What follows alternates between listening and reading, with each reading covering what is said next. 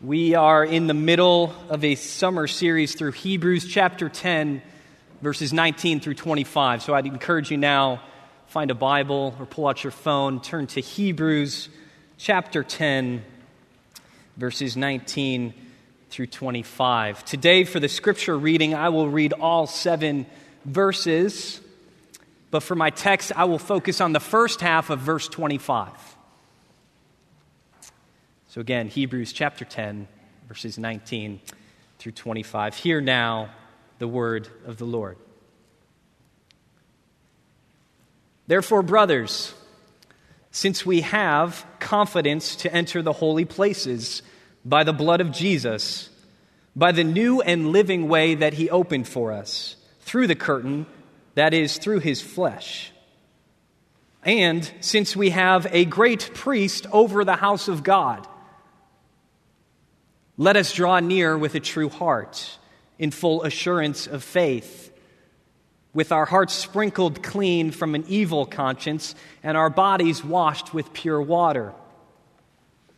Let us hold fast the confession of our hope without wavering, for he who promised is faithful.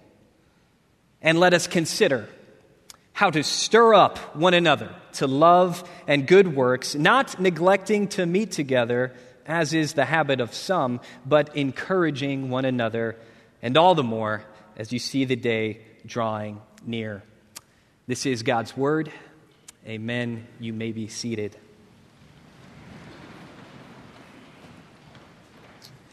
Won't you please pray with me?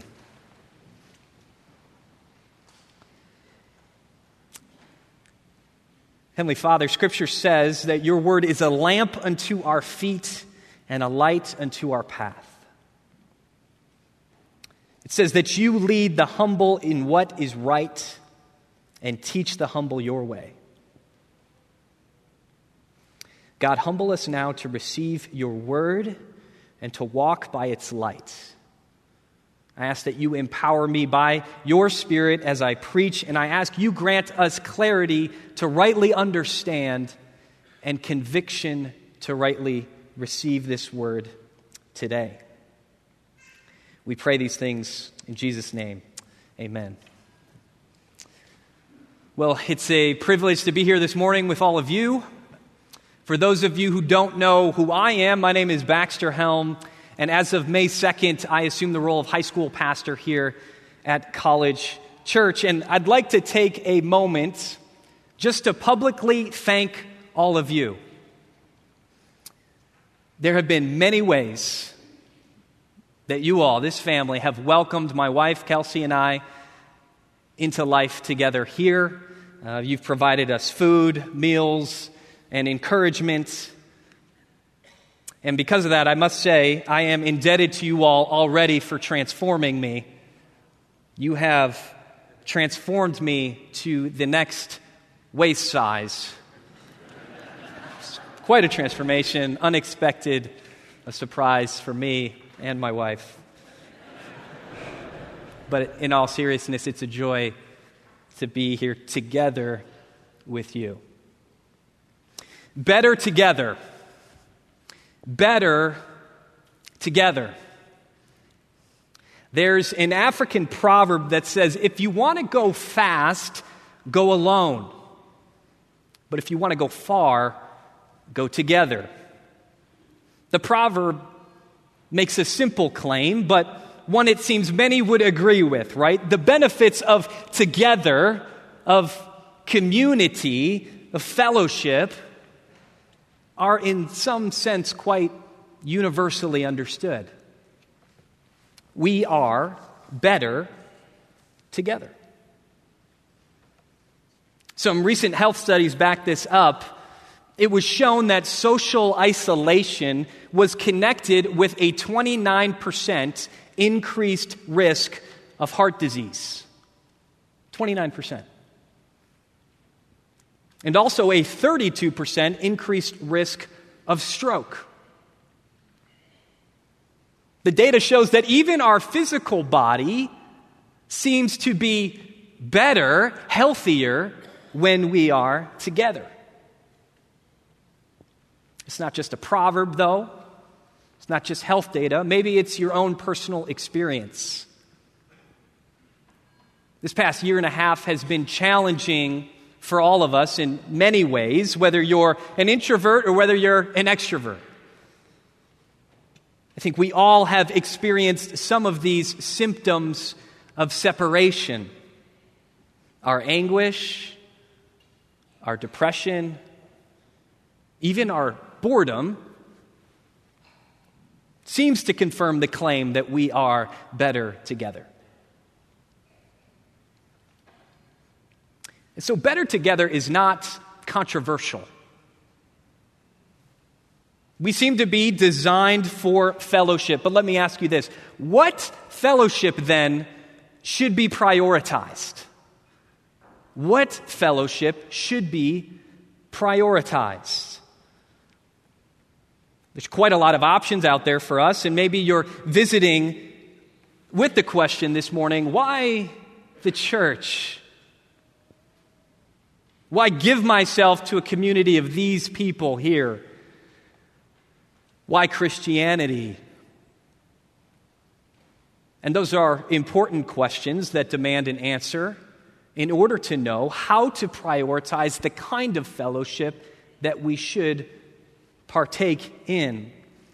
And so, if I could put my sermon this morning into a four word sentence, this would be it. Here it is Don't forsake this fellowship. Don't forsake this fellowship. That is my argument. Why? Well, that's what I believe the text is doing this morning. That's what I believe the text is getting at. And I want us to reflect on this phrase. It's there at the beginning of verse 25. Not neglecting to meet together, as is the habit of some. And it presents itself to us in two parts. First, there's a responsibility, and second, we see a tendency, okay? A responsibility towards fellowship and a tendency away from fellowship. Both of which I'm convinced confirm the author's simple aim for the reader don't forsake this fellowship. However, in order to not forsake this fellowship, we need to understand what this fellowship is in the context that it's presented. Let's look at the first half of the text, what we've called a responsibility. I'll read it again. Not neglecting to meet together. By way of context, it's clear that we have a passage that starts in the middle of a sentence. For those of you who, unlike myself, maybe are naturally gifted in the area of grammar, you would be right in identifying this as a participial phrase. That's a fancy way of saying that verse 25 is further describing verse 24. I want you to hear this. I'm going to read it for us again. So look at verse 24 and let us consider how to stir up one another to love and good works and here's the first participial phrase it's, it's negative not neglecting to meet together, as is the habit of some. And now the second turns positive, but encouraging one another, and all the more as you see the day drawing near.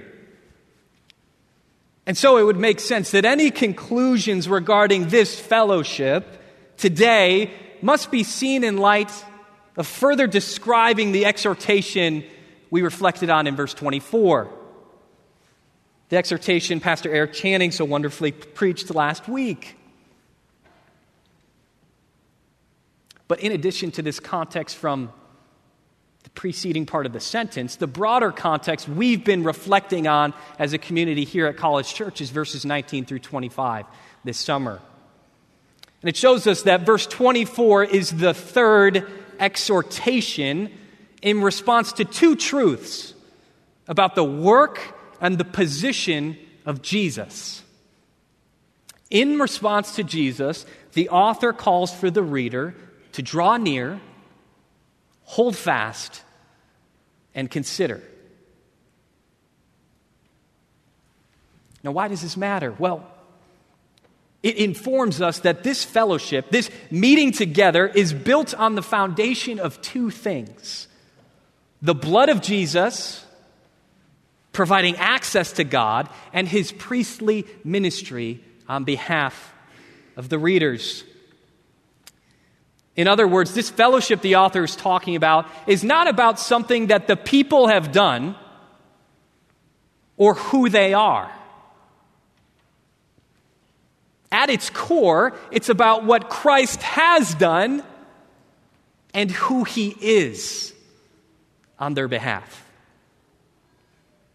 That's how this context informs this fellowship we're talking about. So then, when we come to our text at the beginning of verse 25, it's clear that it says to not neglect to meet together. Now, what, is, what does this meeting together refer to? It's important for us to try to understand. The original wording here would sound something like the assembling of ourselves together. And I believe the scope is purposefully broad. The author does not seem to elaborate to specify just one gathering. The important description of this gathering, as we saw, is the, is the purpose of verse 24 of stirring up one another to love and good works. So, which gathering does this refer to then? Is it Sunday morning church? Is it midweek gatherings of the church? Is it a prayer gathering of the church or an evening service? My answer would be yes. It would certainly include what we would think of as our primary worship gathering, but it would not be limited to just that. And I think if we've heard this verse before, it's been used in a way to tell someone to go to church, to encourage church attendance. And that's good and fine, and I am fully supportive of that. But that's not all that's happening here with this verse because its function here is to participate in fellowship for a purpose, not just attendance. And so we must not minimize this verse and understand it just in terms of showing up to church. Let me try to explain this. I really enjoyed the, the stirring up language that verse 24 gives us. It's almost like a cooking metaphor. And I'm no expert in cooking, my wife can tell you that, but I do give it a go. And generally, I know that you can't cook unless you're in the kitchen. Right? It's pretty simple. You cannot cook unless you're in the kitchen. And likewise, you can't stir up unless you're in fellowship, unless you're gathered together. But hold on, just because you're in the kitchen doesn't necessarily mean that you're the one cooking. And I think that's an important distinction for us today. Attending church doesn't mean we are participating in the fellowship that is being talked about in verses 24 and 25. This fellowship, this gathering, has a momentum to it. It has an inertia that pushes us towards a purpose, and that purpose is love and good works. That's what it is. So the author is calling the people to not neglect this type of fellowship. This neglecting means willfully forsaking or deserting. It gives almost this image of one turning their back on another. And it's a strong way of implying that there is some sense of duty or responsibility that Christians have towards one another. Now, maybe you've thought or you've heard it said, I'm, I'm already a Christian. I'm saved. Why come to church? I, I'm, I'm done with the church. I can do this journey personally, I can do this on my own. No. No, this text says otherwise. I'm not saying that fellowship or Christian community isn't challenging sometimes. We all know that's the case. but the Bible teaches that we do have a responsibility towards one another. Paul says in 1 Corinthians 12, Now you are the body of Christ and individually members of it. The eye cannot say to the hand, I have no need of you. Nor again the head to the feet, I have no need of you. We have many parts, but we are one body with Christ at the head. Together, we are one body, the body of Christ, not individually. And so it is together in Christian fellowship that we witness to the gospel in a way that we can't when we're alone. Maybe you've seen those marching bands at halftime, typically at college football games. I particularly enjoy this part of the game. You watch all the individuals run out onto the field. They have coordinated movements. And one time when I was watching, and each band member coordinated in their position, they created an image of Bugs Bunny from Cartoon Network. Not just, I would have been impressed with any bunny, but it was identifiable as Bugs Bunny from Cartoon Network. Each person in position doing their part to show one picture. I want you to imagine taking away all the members of the band except for one person. Let's say the tuba player. And you tell him to go act out his part, get in position. What would you see? I'll tell you right now, you're not going to see Bugs Bunny. You're going to see a man running around on a field.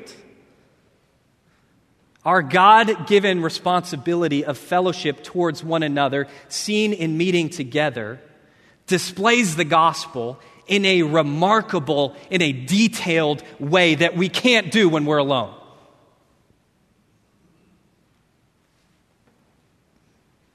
And so, are you prioritizing your part? College Church. I'm not saying to do more or just keep adding programs to your week. We all know if you were to try to play too many instruments at once and run around on the field, you wouldn't be able to play any of them very well. But do you prioritize your individual responsibility as a part of the whole? That's going to look different for different people.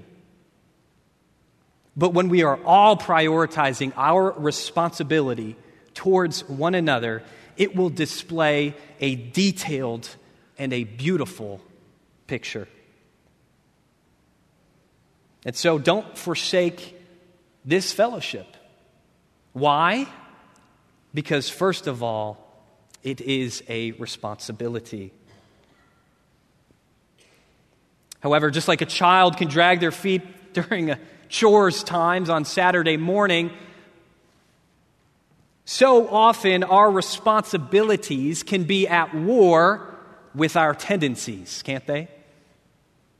And so I want to move to the second part of the text where we see not a responsibility now, but a tendency. And this is the phrase it reads, as is the habit of some. Now we need to be clear here about what we know and what we don't know about this situation concerning these people then. What do we know? Well, if you read Hebrews up to this point, you'll continue to hear exhortations to guard against spiritual apathy. We know that there was most likely a temptation to return to the practices of Judaism, to go back, to turn away from serving Christ. And we also know that these people have endured significant suffering and persecution. Just look at cha- uh, chapter 10, verses 32 through 34.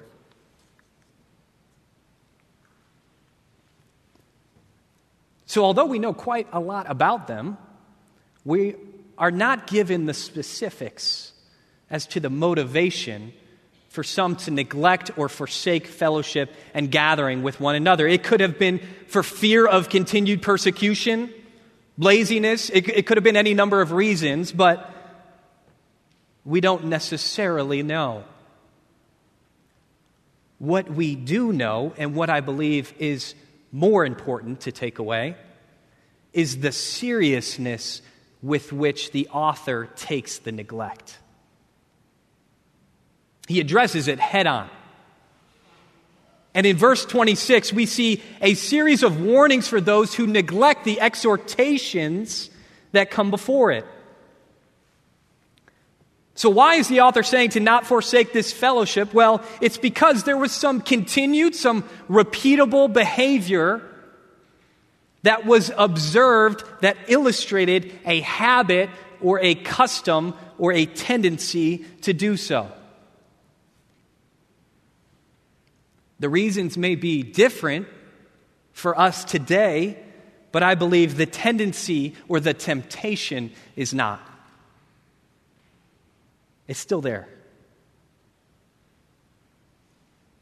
For us, it may be convenience, or lack of time, or energy. We aren't tempted to go back to Judaism, but forward to new fellowship, looking for fellowship on our terms, not on Scripture's terms.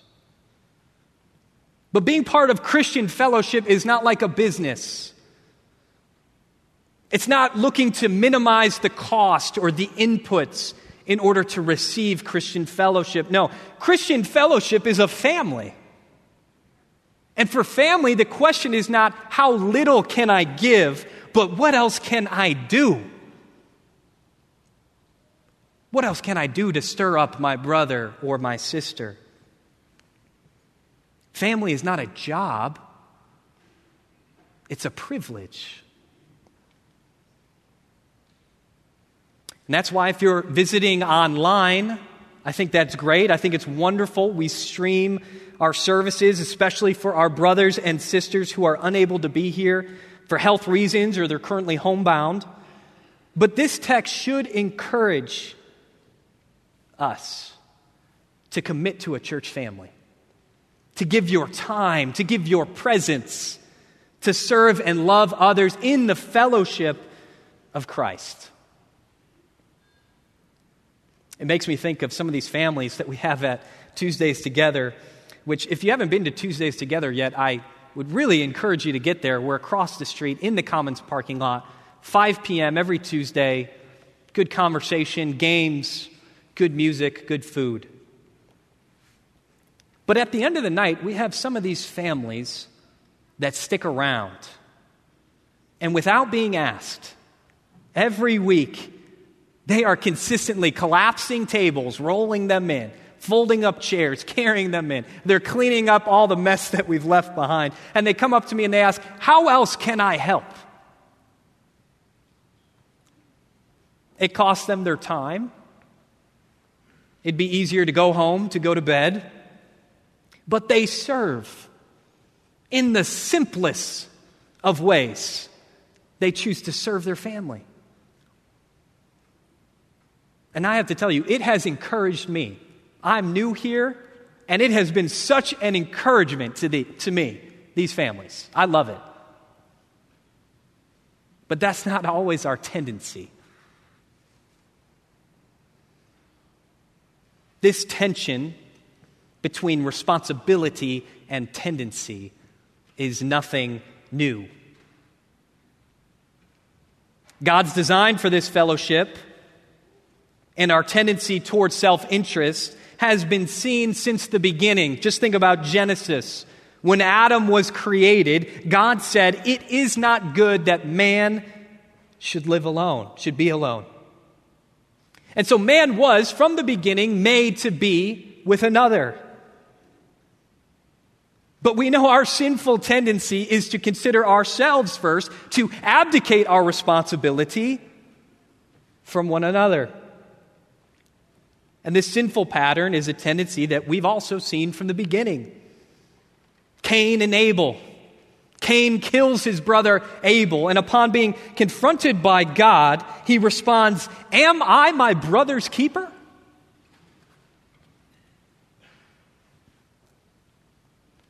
Our tendency in this sinful, broken world is to abdicate responsibility.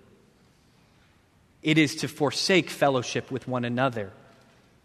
And that's why the reminder here that this text gives us is so needed. Don't forsake this fellowship.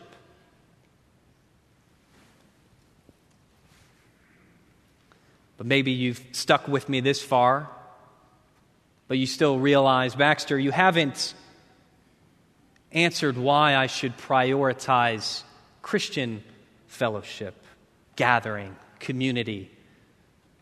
Why is it that I can't forsake this fellowship? And the answer is you can. You certainly can. But you need to know that there was a man who was forsaken for you, who saw your separation from God and came down from heaven to do something about it. There was a man who was mocked, who was beaten, who was scorned, who was spit on, and he was nailed to the cross. And this man cried out, My God, my God, why have you forsaken me? You see, his death paid the penalty you and I deserve so that we might no longer be separated in our fellowship with God. The Bible says, and God says in His Word, I will never leave you nor forsake you. And that promise for us as Christians is yes and amen in the work of Jesus Christ. And the beauty of the gospel is that we are called into a community with others who live in the abundance of God's affection. And now, by His Spirit, our tendencies are empowered to carry out our responsibilities, to love, to serve one another. His love empowers our love. His work empowers our good works. His commitment to us empowers our commitment to one another. He will not forsake you if you put your trust in Him.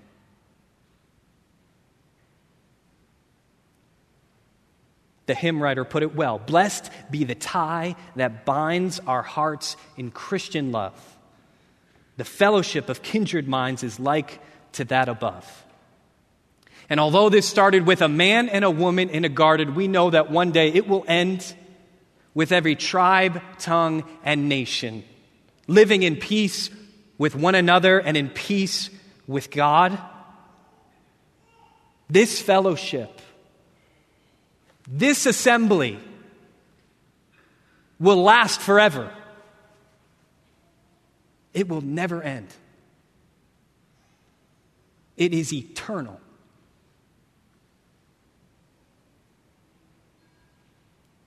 And so, brothers and sisters, be encouraged today. We are better together. Why? Because we are together in Christ. The God of all creation has promised he will never leave you nor forsake you. And so, because of that, because of the good news of the gospel, may you live empowered towards one another. May we heed the word from this text. Don't forsake this fellowship. Let's pray.